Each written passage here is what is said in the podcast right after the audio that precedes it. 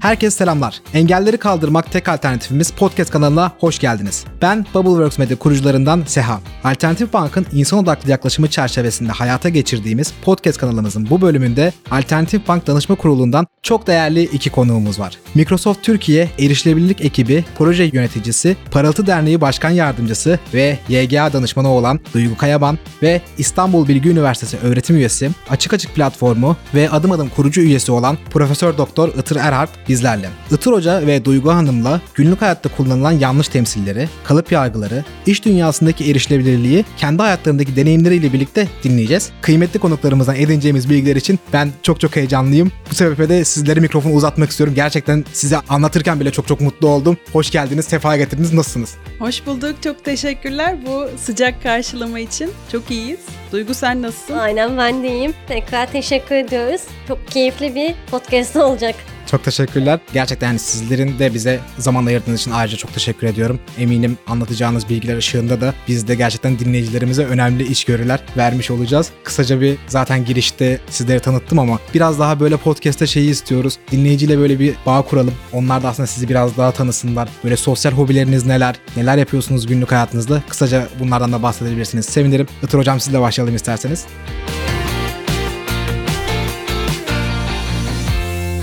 Benim evet biraz karışık. Günüm oldukça farklı yerlerde, farklı ortamlarda geçiyor. Ama ağırlıklı olarak üniversitede derslerim var, araştırmalarım var. Üniversitede rektör hocamıza danışmanlık veriyorum. Sürdürülebilirlik ve sosyal etki tarafında. Sosyal girişimcilik ekosisteminin içinde çok aktifim. Sosyal girişimcilikle ilgili etkinliklerde, toplantılarda sık sık bulunuyorum. Bir taraftan da sezon başlar başlamaz akşamları sürekli oyun izliyorum. Çünkü Afife ödülleri jürisiyim. O yüzden yılda 60-70 oyun izliyorum. Akşamlarım genelde oyun izleyerek geçiyor. Sabahları da çoğu zaman koşarak güne başlıyorum. Kısaca böyle. Süper harika. Duygu Hanım sizden. Evet Itığın çok çok yoğun bir programı ona yetişmek imkansız olsa da.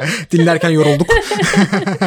ben de daha çok erişilebilirlik alanında çalışmalar yapıyorum iş tarafında. Ama bir yandan da sosyal sorumluluk projeleri, sivil toplumun içinde olmak bana keyif veren bir kısım. Bir yandan da yeni gençlere, görme engelli gençlerin farklı alanlarda çalışabilmesi için onlarla ortak çalışmalar yapmak, onları farklı farklı kurumlarla tanıştırmak, yönlendirmek ayrı bir keyif aldığım bir nokta. Bir yandan da çeşitli organizasyonlar yapmayı çok seviyorum. Aktivitelere dahil olmak, o süreçleri yönetmek. Tabii ki kendime ayırdığım zamanda da deniz kenarında yürüyüş yapmak ya da müzik dinlemek keyif aldığım noktalardan diyebiliriz. Son hobiniz gerçekten benim için de öyle. Cadde Bostan'da yürüyüş yapmak, yürüyüş yaparken podcast dinlemek en sevdiğim etkinliklerden birisi. Onun için çok iyi anlıyorum. Böyle insanı rahatlatıyor gerçekten. Kesinlikle. Rahatlatıyor, böyle düşünmeye sevk ediyor. Başka şeyler düşünüyorsun. Birçok aslında yaratıcı fikri de yürüyüş yaparken elde ediyoruz. Biraz önce anlattıklarınızın da ayrıntısına zaten ayrıyetten gireriz. Itır hocam sohbetimize de biraz böyle artık giriş yapmak istiyorum. Sizi zaten çok farklı projelerde özellikle etki yaratan projelerde görüyoruz. Bir sosyal girişimcisiniz. Adım adım açık açık kuruculuğunuz, ihtiyaç haritasındaki rolünüz ve akademik hayatınızda da Bilgi Üniversitesi'nde öğretim üyeliğiniz var. Tüm bunları yaparken yarattığınız konu da aslında meseleleri sahiplenmeniz. Meseleleri benim çok çok önem verdiğim bir konu dert edinmeniz ve buna göre aksiyon almanız. Buradaki konuda genel olarak engellik alanında ve hak temelli yaklaşıma da yöneldiniz. Sizin buradaki motivasyonunuz ne? Neden yöneldiniz? Bu alanı bir dert edindiniz, mesele edindiniz? Çok çok merak ediyorum. Çok teşekkürler. Bu soru genelde bana hiç sorulmuyor. O yüzden soru için çok teşekkür ederim. Bundan 16 yıl önceydi. Adım adımı ilk kurduğumuzda bir STK arayışı içindeyiz ve ilk birlikte çalıştığımız STK Türkiye Omurilik Felçleri Derneği oldu. Omurilik Felçleri Derneği ile çalışmaya başladığım zaman tabii çok sayıda tekerlekli sandalye kullanan arkadaşım oldu. Daha önce inanın hiç olmamıştı. Ve onlarla bir yerden bir yere gidiyorsunuz. İşte kimi zaman yemeğe gidiyorsunuz, kimi zaman toplantıya giriyorsunuz ve kentin sandalye kullanan bireylere göre tasarlanmadığını o zaman fark ettim. Yani ne kadar benim için çok sıradan olan bir deneyimin ne kadar zor olduğunu, kimi zaman çok beğendiğim mekanlar vardı. Oralarda bir etkinlik yaptığınızda bir bakıyorsunuz mekan erişilebilir değilmiş. Ben hiç o gözle o mekanı değerlendirmemişim. Arkadaşlarımızı böyle taşımak zorunda kalıyoruz ve bu gerçekten onur kırıcı bir müdahale oluyor. O zaman alanı fark ettim. Sonra birlikte bir konferans düzenledik. Medyada engellik algısı üzerineydi ağırlıklı olarak. Orada da benim moderasyonunu yaptığım panelde duymayan bir katılımcı vardı ve çevirmen var, işaret dili çevirmeni. Ben düşündüm yani ben niye hiç işaret dili bilmiyorum. Hani en azından başlangıç seviyesinde işaret dili bilsem böyle çok temel bir iletişimi sağlayabilecektim. Bunun üzerine üniversiteye döndüm. Bilgide dedim ki ya biz bir işaret dili eğitimi açalım. En azından giriş seviyesinde. Feride Korkmaz çok sevdiğim sonradan arkadaş olduk. Onunla anlaştık ve Feride işaret dili dersi vermeye başladı. Ben de o dersi aldım. Böylece alana biraz daha yakından girmiş oldum. Sonra diğer alanım olan sporla engelliğin nasıl bir ilişkisi olduğuna baktım. Özellikle engelli sporcuların temsili. Basında çünkü engelli sporcu temsili oldukça sorunlu ona daha detaylı geleceğiz ama o alana da girince başka bir bu sefer temsil ve engellik bu konu ilgimi çekti. Daha sonra da Bilgi Üniversitesi'nde farklı bölümlerden, farklı disiplinlerden hocalarla birlikte engellik üzerine bir ders açtık. Yani burada psikolojisinden, işte tasarımına, benim anlattığım temsilden çok bambaşka yaklaşımlara kadar böyle bir ders açtık, genel eğitim dersi. Böylece alana girmiş oldum. Tabii daha sonra çok sayıda projenin içinde yer aldım. Bu projede onlardan bir tanesi. Gerçekten süper söylediklerinizde şöyle bir şey çok dikkatimi çekti. Aslında bir şeye biz erişebiliyorsak o tam kapsamlı erişilebilirlik kapsamında olmayabiliyor. Aslında herkesin erişebildiği, herkes için erişilebilirlikten bahsettiğimiz, işte sağlamlar için dizayn edilmiş kent yapılarının da çok ötesinde bir yaklaşımımız olması gerektiğini ve sizin de bunu fark ettiğiniz anda bu alana yönelmeniz çok çok kıymetli olmuş. Çok önemli. Bunu bu arada fark edemeyen kişilere de buradan böyle bir seslenme gibi de olsun. Fark edemiyorsak da bu podcast vesilesiyle fark edelim. Çevremizdeki konuları, meseleleri anlayalım. O gözle bakalım en azından. Yani sizin söylediğiniz gibi aynen mekanlara acaba burası erişilebilir Kesinlikle. bir mekan mı? Burada bir rampa var mı? Tuvaletler erişilebilir mi diye. Çok sevdiğimiz mekanlar belki bir bakacağız erişilebilir değil. Kesinlikle öyle. Bir de aslında şey konusundan da biraz böyle giriş yaptık. Çok fazla böyle kalıp yargılar, stereotip diyebileceğimiz yanlışlıklar var. Sizin burada engelli bireylere karşı yapılan bu varsayımlardan verebileceğiniz örnekler bizim için çok kıymetli olacak. Ayrıca yaptığınız çalışmalarda da burada nasıl çıktılar elde ettiniz bu Hı-hı. varsayılar, kalıp yargılara karşı? Hı-hı. Yani tabii Türkiye'de genel algı normal anormal kavramları üzerinden şekillenebiliyor. Yani bir normal var, bir de normal olmayan var. Engellik alanı normal olmayanın altında ele alınabiliyor çoğu zaman. Yani mesela bir spor müsabakası düşünün. Paralimpik sporlardan bahsediliyor. Normal rakipleri gibi bir ifade hiç sorunsuz yer alabiliyor. Ve burada siz bir norm tanımlıyorsunuz önce. Tamamen hani hasbel kader bir norm tanımlamışsınız. Ondan sonra da o norma uymayanları da anormal olarak kodlamışsınız ve bu şekilde ifade etmekten bile imtina etmiyorsunuz. Maalesef bunun halen yaygın olduğunu görüyoruz. Yine çok yaygın bir yaklaşım, bir söylem yardıma muhtaç olma, işte tam bağımsız olamama, bağımlı olma. Mesela bu bağlamlarda engellik halen çok karşımıza çıkıyor. Bir de yine sorun olma. Mesela şöyle bir örnek vereyim. Bir etkinlik düzenleyeceksiniz. Oradaki katılımcılardan birinin sandalye kullandığını ya da görmediğini fark ediyorsunuz. Yani şimdi başımıza bir de bu mu geldi bununla mı uğraşacağız gibi. Hani sanki bir sorunmuş gibi bir algı. Mesela bunu da çok çok yaygın olarak maalesef halen karşımıza çıkıyor. Özellikle engelli sporcularla ilgili yaptığım çalışmada yani burada tabii çok sayıda dergiyi, gazeteyi tarıyorsunuz hani biliyorsunuz söylem analizi yaptım. Gayet hani fotoğraflar üzerinden bir analiz yaptım. Orada da tüm bu söylediklerimin bir yansımasını görüyorsunuz. Yani böyle sırt sıvazlama fotoğrafları mesela. Özellikle devlet büyükleri ya da otorite figürleri diyelim engellileri davet etmişler sporcuları böyle sırtını sıvazlayan yani elini sırtında gördüğünüz fotoğraflar hani iyi şeyler yapıyorsun aferin yani onu zaten o beden dilinden de anlıyorsunuz. Hani bir sırt sıvazlama devam aynen gibi ama hani sistemsel dönüşüm gibi bir yaklaşımın olmadığını görüyorsunuz. Yani bu mesela en yaygın. Bir tarafta da çok uç, diğer uçta. İşte normal değil, yardıma muhtaç, sırtını sıvazlarız, idare eder. Bir tarafta da neredeyse bir süper kahraman. Spor alanında da bunu çok gördüm ben. Böyle hani iki bacağı yok ama Everest'e çıktı. İşte bir bacağı yok ama çatır çatır mücadele etti falan gibi.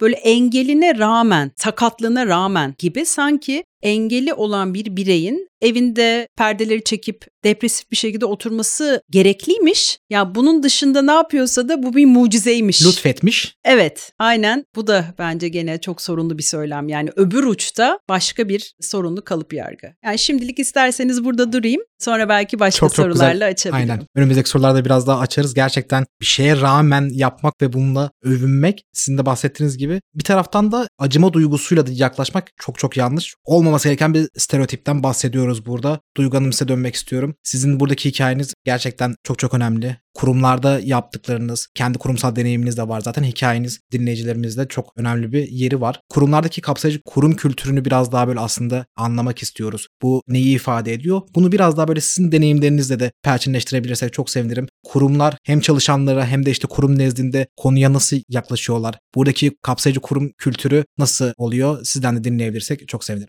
Tabii ki. Yani aslında Atı'nın da bahsettiği gibi erişilebilirlik, kapsayıcılık herkesi kapsıyor. Yani kısa boylu birisi de uzanamıyordur rafa aslında o da bir erişilebilirlik problemidir. Ya da hamiledir, arabaya binemiyordur yine erişilebilirlik. Yani engelli, engelsiz, gören, görmeyen ya da yaşlı, genç hiç fark etmeden her şeyi yapabiliyorsak işte bütün uygulamaları kullanabiliyorsak şirkette, kurumlarda rahat hareket edebiliyorsak bu aslında kapsayıcılığın tamamıyla bir parçası olmuş oluyor. Tabii ki çok ilgili olan kurumlar var, hiç ilgili olmayan kurumlar var ya da ben nasıl yapacağım, başarabilir miyim ki diyen kurumlar var. Engellilik açısından baktığınızda evet çevremizde bazen engelli hiç olmayabiliyor ama oradaki ön yargısız yaklaşım çok çok kıymetli. Önyargısız yaklaşım olduğunda evet gerçekten bir şeyler değişmeye başlıyor. Ama bir çalışan, bir yönetici önyargıyla yaklaşıyorsa siz ne yaparsanız yapın onun gözünde hiçbir şey başaramayan birisi haline gelebiliyorsunuz. Tabii ki artık teknolojiye çok ilerledi ve her şey aslında daha eşit şartlarda çalışmaya başladı. Özellikle mesela pandemiyle hepimiz birlikte gördük. İşte okullar online'da da eğitim verebildiğini gördü ya da işte şirketler uzaktan çalışabileceğini gördü. Daha öncesinde kesinlikle olmaz derken Bunlar olmuşken aynı şekilde engellilerin de nasıl çalışabileceğini artık teknolojiyle, sosyal medyanın gücüyle çok daha fazla artmaya başladı ve çok daha fazla adım atılmaya başladı.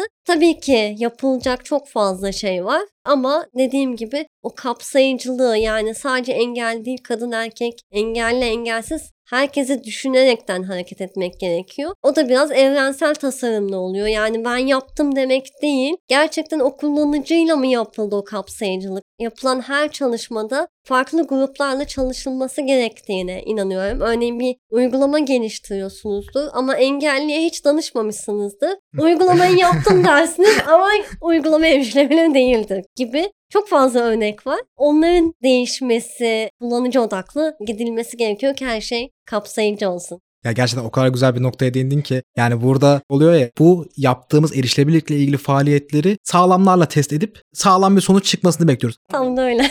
Evet maalesef yapılan yanlışlardan biri bu. Çok yanlış. Erişilebilirlik konusunda böyle senin bize verebileceğin işte kurumsal hayatta olur, iş dünyasında olur. Yaşadığın böyle problemler neler oldu? Onlarla ilgili bilgi verirsen sevinirim. Aslında erişilebilirlik dediğinizde bir anda her şey tabii ki değişmesi mümkün değil. Sonuçta kurum kültürü var. Kurumun çalışmak zorunda olduğu ofis var. Ofisi bir anda değiştiremezsiniz ya da bulunduğunuz konumu da bir anda değiştiremezsiniz ama örneğin ben Microsoft'ta çalışmaya başladığımda sadece asansörlerde kabartma etiketler vardı ve birlikte yaşadıkça, gördükçe işte asansörler sesli hale gelmeye başladı. Çünkü işte hangi katta durduğumu bilmediğimi söyledim. Asansörler sesli hale geldi. Ya da kocaman bir mekanda toplantı odaları vardı hangi toplantı odası olduğunu anlamam için kabartma etiketler birlikte yapıştırdık ya da yerlere takip izleri yapıldı. Bu sayede aslında çok daha rahat bir şekilde gitmeye başladım ya da işte mutfakta, dolaplarda fincan mı var, tabak mı var ona kadar kabartma etiketler yapıştırıldı ya da bir fiziksel engellinin rahat girebilmesi için kapılar daha onlara uygun hale getirildi. Bunlar bir anda olabilecek şeyler değil ama yeter ki bunlar değişebilsin. Bir yandan da aslında ben her iki tarafa da görev düşündüğünü düşünüyorum. Evet görenlere görev düşüyor yapamazsın değil nasıl yapabilirsin birlikte deneyelim mi demek. ki Microsoft burada gerçekten çok güzel bir örnek nasıl yapabiliriz birlikte diyen bir yandan da engellinin neye ihtiyacı olduğunu, nasıl yapması gerektiğini topluma anlatması gerekiyor ki birlikte gelişelim, birlikte değişelim. Elbette olmuyor mu toplumda, kurumlarda erişilebilirlik sıkıntıları? Örnek veriyorum ben dışarıda yürürken, yanımda biriyle yürürken dönüp dönüp bakıyorlar. Aa bir görme engelli nasıl olur diye tuhaf bir şey görmüş gibi bakıyorlar. Bu tabii ki yanımızdakini rahatsız edebiliyor. Ama ben diyorum ki ha demek ki bir farkındalık yaratıyoruz. Bir görme engelliyle Kesinlikle. tanışmış oluyor ve bir görme engellinin yürüyebildiğini görüyor gibi. Yani aslında komik örnekler ama erişilebilirliğin kapsayıcılığın farkındalıklarla paylaştıkça çoğaldığını düşünüyorum. Kesinlikle. Şey söylediğin orası gerçekten bence etkileyici. Nasıl yaparızı aslında hepimiz düşünmeliyiz. Bu tek bir kişinin sorumluluğu değil. Hepimizin sorumluluğu nasıl yaparızı düşünmek ve bunu yapana kadar da mücadele etmek ama. Yani düşün düşün bir yere kadar bunu yapmak gerekiyor. Başarmak gerekiyor. Pes etmemek Kesinlikle gerekiyor. öyle. Yani yapamazsın dedi. Ay evet ben yapamam değil. Nasıl yapacağını anlatmak. Aynen. Burada kıymetli olan her iki tarafa da düşen. Şeyden bahsettin ya Duygu başta. Pandemi döneminde aslında teknoloji bizim hayatımıza zorla girdi. Evet. Ya böyle bir şey varmış. Bir anda hepimiz işte Zoom'da toplantı yapar olduk. Birçok şeye erişebilir olduk. Aslında daha önce fırsatımız olmayan uzaktan çalışma gibi bir şeyle karşılaştık. Şöyle bir şey vardı. Biz pandemi döneminde full remote çalışan ekipler de var ama şu anda %100 hibrit bir şekilde çalışan ekipler de var. Teknolojiyi kullanma anlayışımız çok değişti. Toplantı anlayışımız çok değişti. Artık şirketlere giderek toplantı yapmasak da olur. Zoom'u aktif bir şekilde kullanıyoruz ama pandemi öncesi çalışanlar biliyor. Pandemi sonrası işe giren yeni nesil bilmiyor. Şirketlere gidip toplantı yapmak diye bir şey vardı. Biz şu anda aslında teknolojiyi kullanmaya başladık. Teknoloji varmış kullanmaya başladık. Peki sence burada teknoloji alanındaki erişilebilirliği daha güçlü hale nasıl getirebiliriz? Burada neler yapabiliriz? Dediğin gibi algılar değişti. O algılar da her geçen gün değişiyor. Yani öyle olmuyordu. İşte dediğin gibi toplantılara illa gidilecek, şehirler arası zaman kaybedilecekti ama şimdi online'da toplantı yapabiliyoruz. Bir dakika sonra farklı bir toplantıya giriyoruz gibi. Engeller tarafında da yani ben şimdiki çocukları, üniversite öğrencileriyle kendi yaşamımı karşılaştırıyorum ki arada 10-15 yıl var ama dağlar kadar fark var. Çünkü teknolojinin gücüyle evet teknolojinin artıları eksileri her zaman tartışılır ama engellerin hayatında inanılmaz bir kolaylık sağlamaya başladı. Çünkü yapay zekanın, teknolojinin gücüyle artık örnek veriyorum bir resim gönderdiğinde bana ben resmi çeşitli uygulamalarla okutabiliyorum. Çünkü artık görsel bir dünyada yaşıyoruz. Eskiden her şey daha sözelken şu an görselliğe bakan, görselliğin önemli olduğu bir noktaya evrildi. Ya da işte eskiden kasetler halinde ben kitaplarımı dinlerken ki ders kitapları hiçbir şekilde ne sesli ne kabartma yokken şu an gençler anında kitaplarını taratıp okutabiliyorlar ya da çok daha rahat iş ortamında yaşayabiliyoruz. Her şey erişilebilir mi dersen tabii ki her şey erişilebilir değil. Çünkü geliştirilen birçok uygulama, birçok program evrensel tasarımla tasarlanmıyor. Bu ne demek? Örnek veriyorum. Giriş butonu yazacağına buton dediğinde yani alternatif metin o butonun altına yerleştirilmediyse ben butonun ne olduğunu bilmediğim için o uygulamayı kullanamıyorum ya da ürünümü sepetime ekleyemiyorum ya da alışverişimi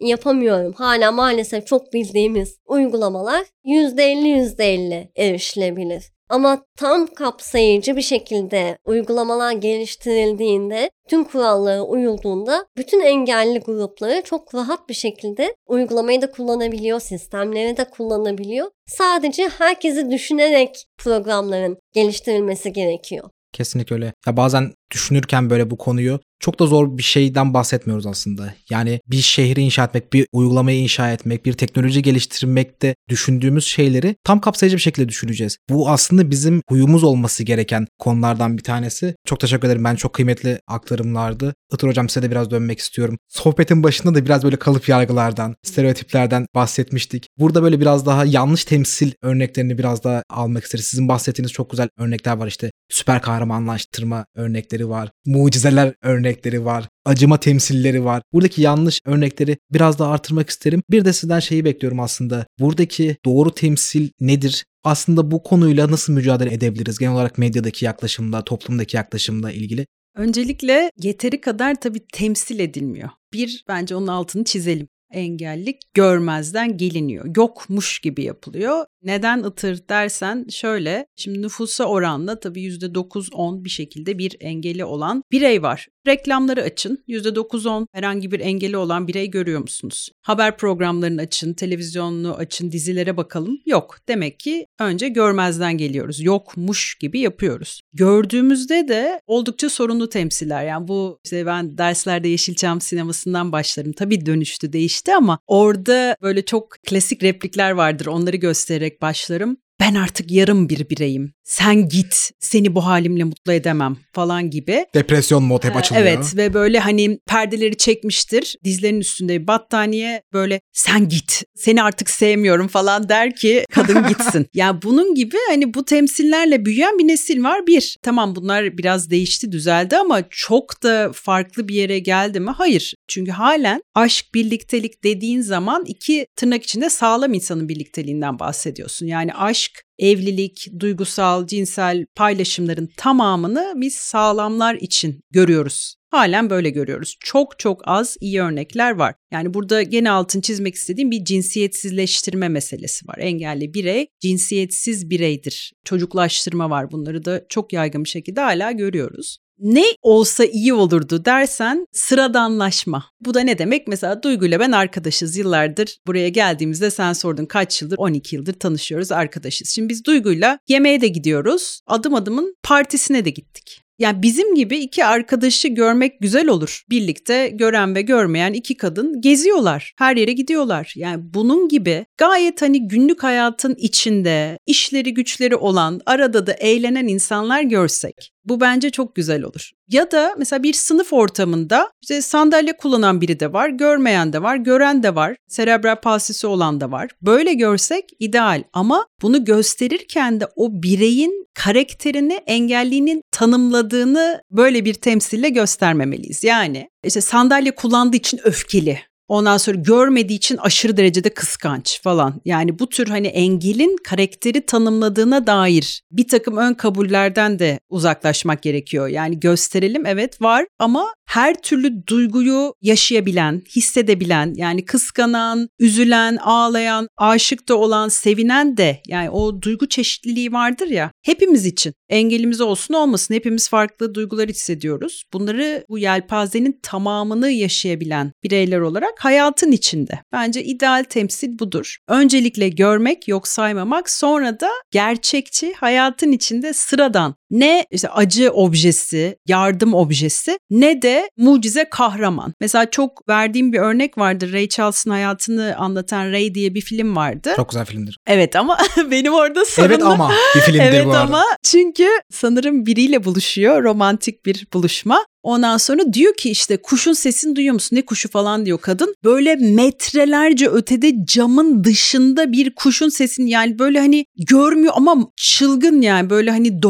doğaüstü Marvel kahramanı gibi bir duyma yetisi var. Bu böyle bir şey yok. Yani duygu burada işte. Duygu duyabilir misin yok. öyle sesleri? Var öyle şeyler. Var mı öyle şeyler?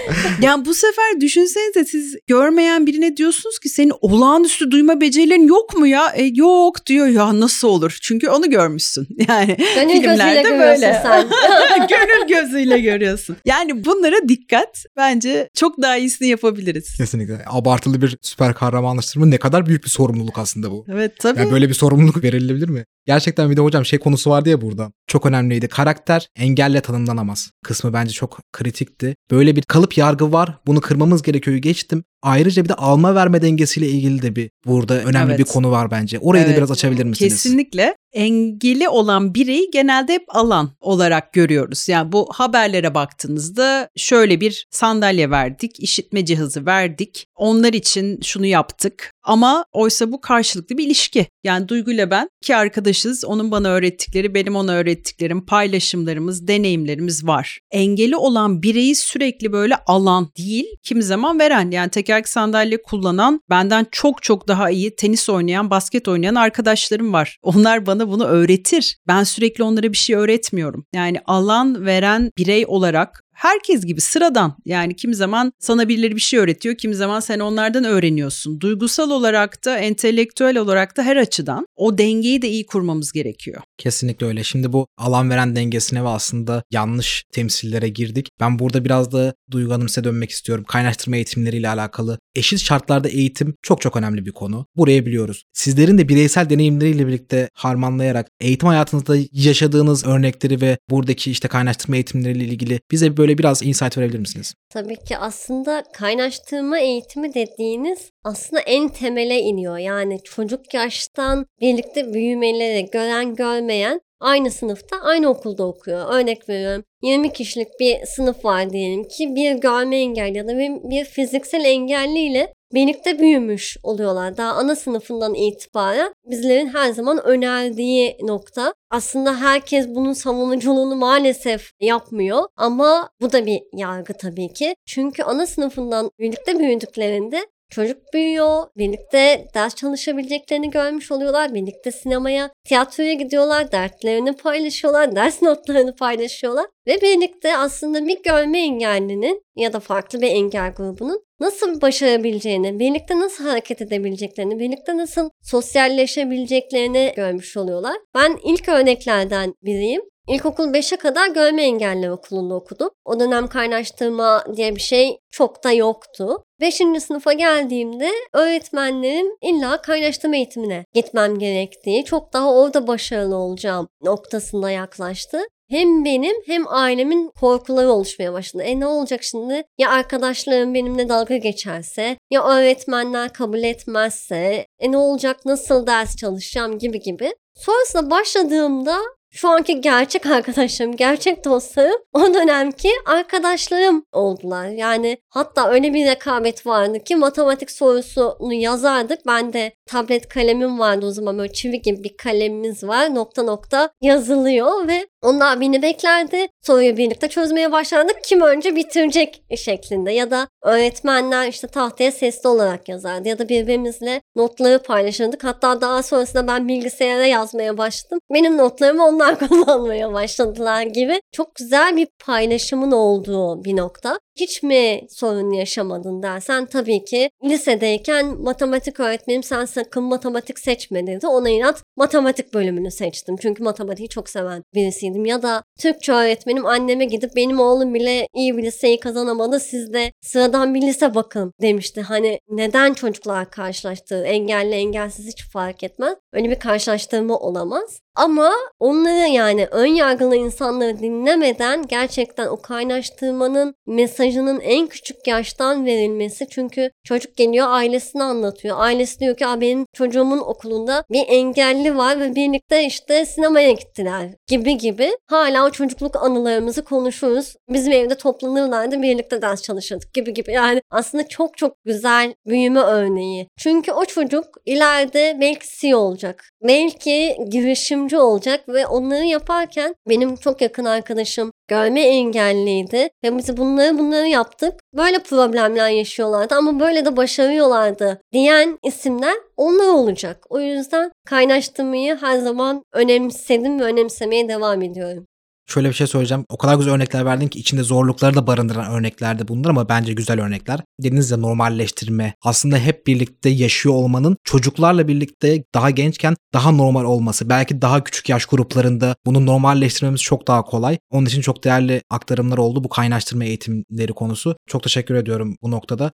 Aslında biraz daha böyle ikinize de benim sormak istediğim bir soru var. Firmalardaki bildiğiniz gibi engelli bireylerin istihdamı konusunda sizlerin fikirlerinizi öncelikle merak ediyorum. Bu konuda böyle hak temelli bir yaklaşımı nasıl sağlayabiliriz? Biraz böyle kendi deneyimlerinizden de örneklerle açıklayabilirsiniz çok sevinirim. Şöyle bir şey var. Birçok şirket bildiğiniz gibi engelli almak zorunda belli bir kontenjanda. Genellikle de o kontenjanda olduğunda evet engelli çalışan sayım bitti. Daha başka engelli alamam yargısı var. Ya da hala çok bildiğimiz kurumlar aman gelmesin evde olsun çalışmasa da olur. Ben maaşını vereyim ya da cezamı ödeyeyim ama ofise gelmesin. Çünkü çarpar düşer işte kahveyi üstüne döker gibi bir ön yargı var. Ama günümüzde çok daha bağımsız, çok çok donanımlı, üniversitelerden dereceyle mezun olan engelli arkadaşlarımız var. Ve bu noktada da artık o kontenjan sayılarının düşünülmemesi ve gerçekten o kapsayıcılıkla engellinin işte hukukta da çalışabileceği, yazılım alanında da çalışabileceği, finansta da satış bölümünde de çalışabileceği, yere geldiğinde müşteriye gidip toplantı da yapabileceği, bilgisayarı, telefonu zaten çok iyi kullandığını biliyor olmamız gerekiyor.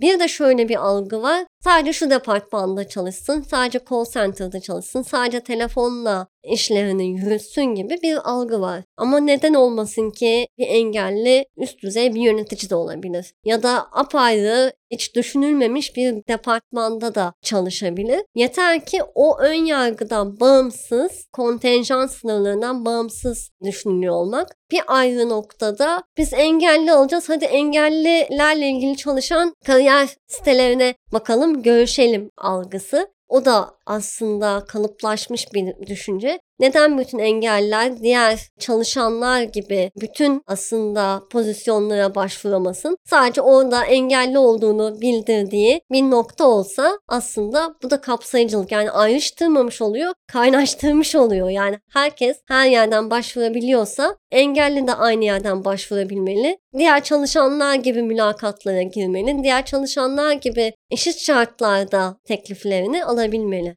Kesinlikle öyle. Yani çağrının o şekilde açılıyor olması yeterince ilginçken bir de ben bazen böyle kotayı da tam anlayamıyorum. Bir şirkette hiç engelli çalışmayabilir. %50'si de engelli olabilir. Burada yani buna bakmadan daha çok böyle liyakatı baz aldığımız bir yapıya geçmek benim hayalim. Siz de bana ortaksınızdır. Kesinlikle. diye tahmin ediyorum.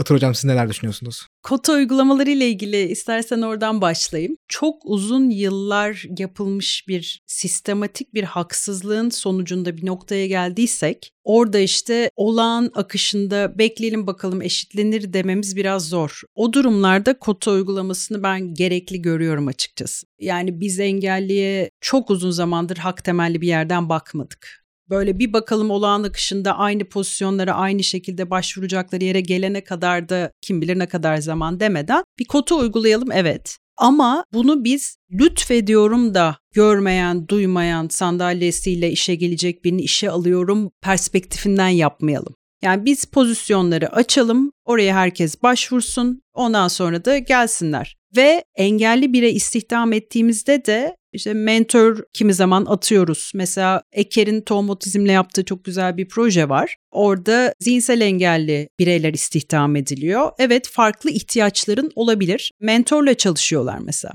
Ve biz hep bu pozisyonda kalsın. Yani hep çağrı merkezinde otursun değil bir mentorla farklı yetkinlikler de kazansına doğru hep getirmemiz gerekiyor ve bir iş yerinin Duygun dediği gibi her departmanında, Kesinlikle. her yerde gördüğümüz noktaya gelmesi ve günün sonunda hepimizin tabii hayali kotaya ihtiyaç duyulmadığı ama o noktaya da ne zaman geleceğiz? Herkesin bütün fırsatlara ve haklara tam ve eşit eriştiği bir noktadaysak yani eğitimde de şu anda eğitimde de öyle bir eşitlikten bahsedemiyoruz. Ve o zaman tabii bütün kota uygulamalarını da kaldıralım. Hep birlikte aynı şartlarda başvurularımızı da yapalım. Kesinlikle. Umarım o hayal ettiğimiz noktaya gideriz. Bu aslında podcast'ta bahsettiğimiz diğer konulardaki yaklaşımlar düzeldikten sonra kotasız bir dünyada olur. Burada aslında bu noktada. Çok teşekkür ediyorum bu aktarımlar için. Aslında bu podcast bölümlerimizde sonlara doğru genel olarak bir her konumuza sorduğumuz bir sorumuz var. Burada öneri bekliyoruz sizlerden. Somut çıktılarla birlikte gerçek etkiyi de yaratmak için kurumlara, topluma, engelli bireyleri yani aslında hepimize ne önerileriniz olur? Neler tavsiye edersiniz? Buradaki yaklaşımlarımızı değiştirmek, iyileştirmek adına Duygu Hanım sizinle başlayalım isterseniz. Aslında o hayal engelli olmamak ben her zaman bahsediyorum. Bir şeyleri o engelleri aşmak için gerçekten doğru hayalleri kurup doğru isimlerle çalıştığınızda bir şekilde bütün süreçler çok daha iyiye gidiyor. Bir de yani evet ben yapıyorum ama mış gibi bir engelli işte ofiste rahat yürüyemiyorsa, uygulamayı kullanamıyorsa o yapılmış sayılmıyor. Onu doğru isimlerle, doğru kullanıcılarla yapmak ve Itır'ın da dediği gibi yeri geldiğinde danışmanlıklarla, mentorluklarla süreci ilerletmek çok daha hızlı ve değişen bir kültüre evrilmiş oluyor. O yüzden de aslında süreçlerin her zaman daha düşünülerek kapsayıcı olarak çalışıldığında aslında engeller de çok doğru noktalara gelecektir. Kesinlikle öyle. Yani burada engelli olmamak hayali oldukça kıymetli. Mış gibi yapılmaması da bence altı çizilmesi gereken bir noktaydı. Atır hocam sizin.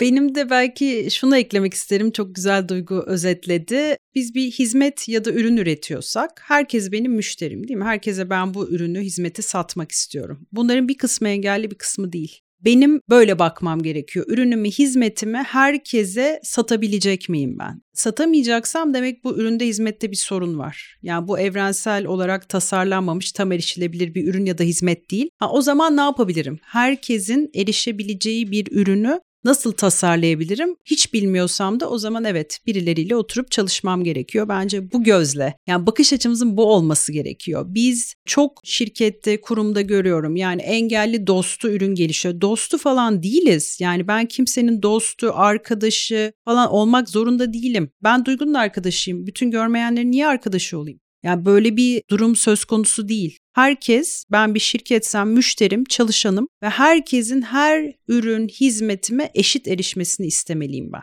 Bu bakış açısıyla yaklaşmalıyım. Bu bakış açısından çok uzak olabilirim. O zaman da danışmanlık almalıyım. Bilenlerle çalışıp bu bakış açısı nasıl gelebilir mi araştırmalıyım diye düşünüyorum. Çok çok iyi oldu. Harikaydı gerçekten. Kimsenin dostu değiliz. Kimsenin de aslında ilham kaynağı olmak zorunda değiliz. Kimse bizden bir şeyler edinmek zorunda değil. Yaklaşımımızı buraya çevirdiğimiz zaman eminim aslında çok daha böyle güzel günler bizi bekliyor gibi geliyor. Son olarak eklemek istediğiniz bir şey var mıdır acaba Duygu Hanım? Ben çok teşekkür ederim. Çok keyifli bir sohbet oldu. Ben de çok teşekkür ederim. Umarım bir yerlere değmişizdir. Belki merak en azından uyandırmışızdır. Farklı bakmak mümkün mü diye. Size de çok teşekkürler keyifli sohbet Ben de için. çok teşekkür ediyorum. Ağzınıza sağlık gerçekten. Engelleri kaldırmak tek alternatifimiz podcast kanalında. Bu bölümümüzde Alternatif Bank Danışma Kurulu'ndan Microsoft Türkiye Erişilebilirlik ekibi proje yöneticisi Duygu Kayaman ve İstanbul Bilgi Üniversitesi öğretim üyesi Profesör Doktor Itır Erart konuğumuzdu. Bizi dinlediğiniz için çok teşekkür ederiz. Sonraki bölümlere dek hoşçakalın.